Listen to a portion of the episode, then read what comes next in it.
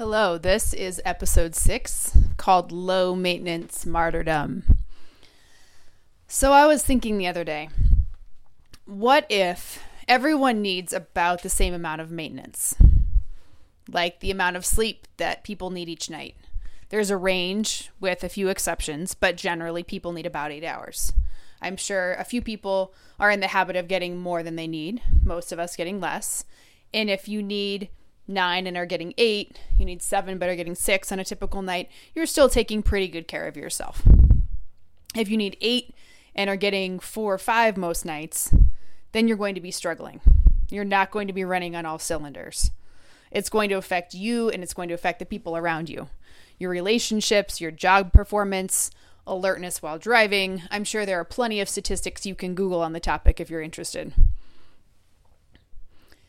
I've always prided myself on being a very low maintenance person and been fairly judgmental towards people who I deem to be high maintenance people. But I was thinking, what if there aren't low maintenance and high maintenance people in the sense that we usually think? If you're getting stuck here on the picture of the laid back surfer dude and then the high strung white lady and getting pedicures every week, drop that picture and move on with me. That's not what I'm talking about.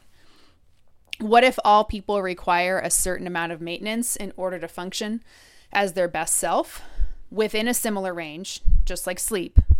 And people who do that necessary amount of maintenance on a regular basis do a better job of fulfilling their potential, think straighter, are better able to make sound choices, are more grounded, more reliable, better able to bring their full self to relationships than those who neglect their self-maintenance. What if that maintenance is not a luxury, but a responsibility?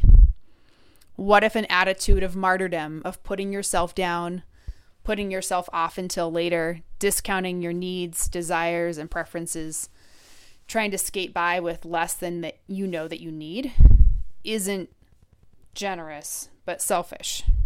Intentionally holding back and limiting your potential by refusing to do the work necessary to be your fullest and best self.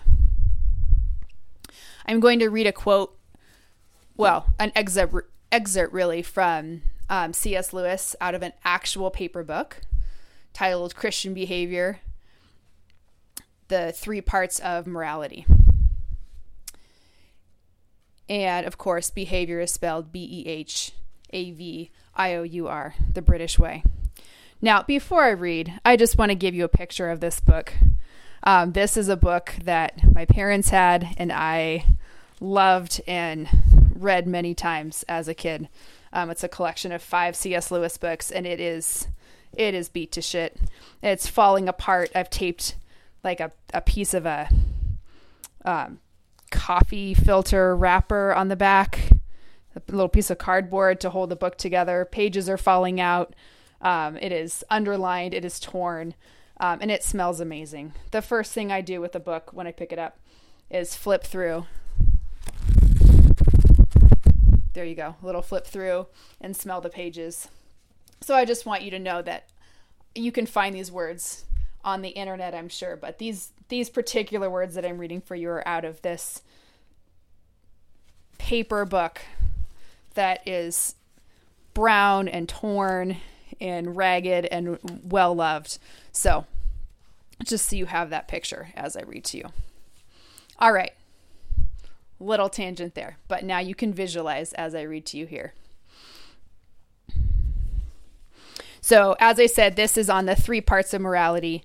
Um, essentially, to give you a little context, the three parts of morality are um, how we treat ourselves, how we treat the people around us, and how we interact with God or with our life goal, our mission, et cetera. So this part is focused on um, how we treat ourselves and how that ties into the other two parts of morality. And you can think of morality as showing up in the world as our best selves.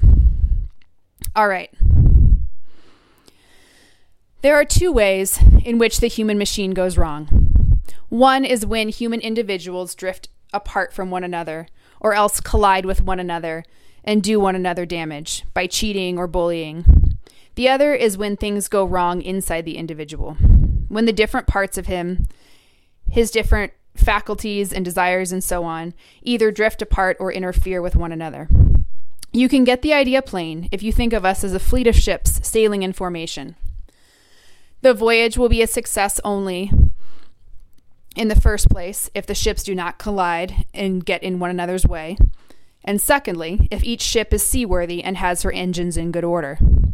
As a matter of fact, you cannot have either of these things, either of these two things without the other. If the ships keep on having collisions, they will not remain seaworthy for very long.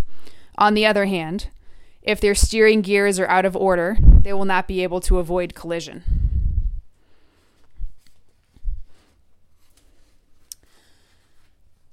I'm going to jump ahead a little bit where he continues. When a man says something, says about something he wants to do, it can't be wrong because it doesn't do anyone else any harm. He is thinking only of the first thing. He is thinking it does not matter what his ship is like inside, provided that he does not run into the next ship. And it is quite natural when we start thinking about morality to begin with the first thing, with social relations. And then jumping ahead a little bit further. But though it is natural to begin with all that, if our thinking about morality stops there, we might just as well not have thought at all, unless we go on to the second thing, the tidying up inside each human being. We are only deceiving ourselves. What is the good of telling the ships how to steer so as to avoid collisions, if in fact they are such crazy old tubs that they cannot be steered at all? So kind of a theme running through those three passages, all from that same chapter. If their steering gears are out of order, they will not be able to avoid collisions. If someone else keeps running into you and then refuse to take care of their boat because they thought that would be too uppity or needy or selfish or high maintenance of them to focus on what their own craft needed to run smoothly on a regular basis, you'd think they were insane. In fact, you'd probably wouldn't be upset at the amount or type of maintenance that their boat required to run smoothly, just so long as they did it. You would probably think that them knowing the idiosyncrasies of their boat and allocating the proper resources and communication to maintaining it would be the most responsible caring and thing that they could do for others, and of course for themselves. I don't think irresponsible and selfish are the words we typically associate with this attitude. At least I don't, especially not when we're the ones doing it. But let's look at the outcomes for evidence. Think of the people in your life who add those who add the most to the places and the people around them. Do they intentionally deprive themselves, apologize for having needs and preferences, and for no apparent reason choose not to put time and attention into the things that bring them joy? When you think of people who know what they want and care about and speak up for those things, do you think they're being selfish or entitled? Or are you at least a little inspired by them? When they stand up for themselves, do you think they're being awfully picky to take their own side? Or do you respect them more? When they express their preferences, are you actually appreciative of the cl- appreciative of their clarity? When they spend time, energy, and money doing things that they find fulfilling, you might be a little jealous about their guilt-free attitude, but probably you secretly admire the balance and fullness of their lives, don't you? This seems like a good point for me to add my favorite quote, unapologetically overused because it deserves to be. Don't ask yourself what the world needs. Ask yourself what makes you come alive, and go do that, because what the world needs is people who have come alive. Howard Thurman. So what is included in that maintenance? Obviously, that list varies from person to person. I encourage you to write yours. I think writing it out by category helps to organize the thinking. Physical, spiritual, relational, needs, things that you need to maintain in each of those categories to be your best self. Um, and a few notes on this list. First, actually write it down. I tell my students every single day to show their work. The ones who do usually solve the problem correctly. The ones who don't, who do it in their head, don't. They make silly mistakes. They miss things. Big oversights. And the ones who show their work and make a mistake usually can locate and identify their mistake. So you do the same, special snowflake. Don't do it in your head. Write it down.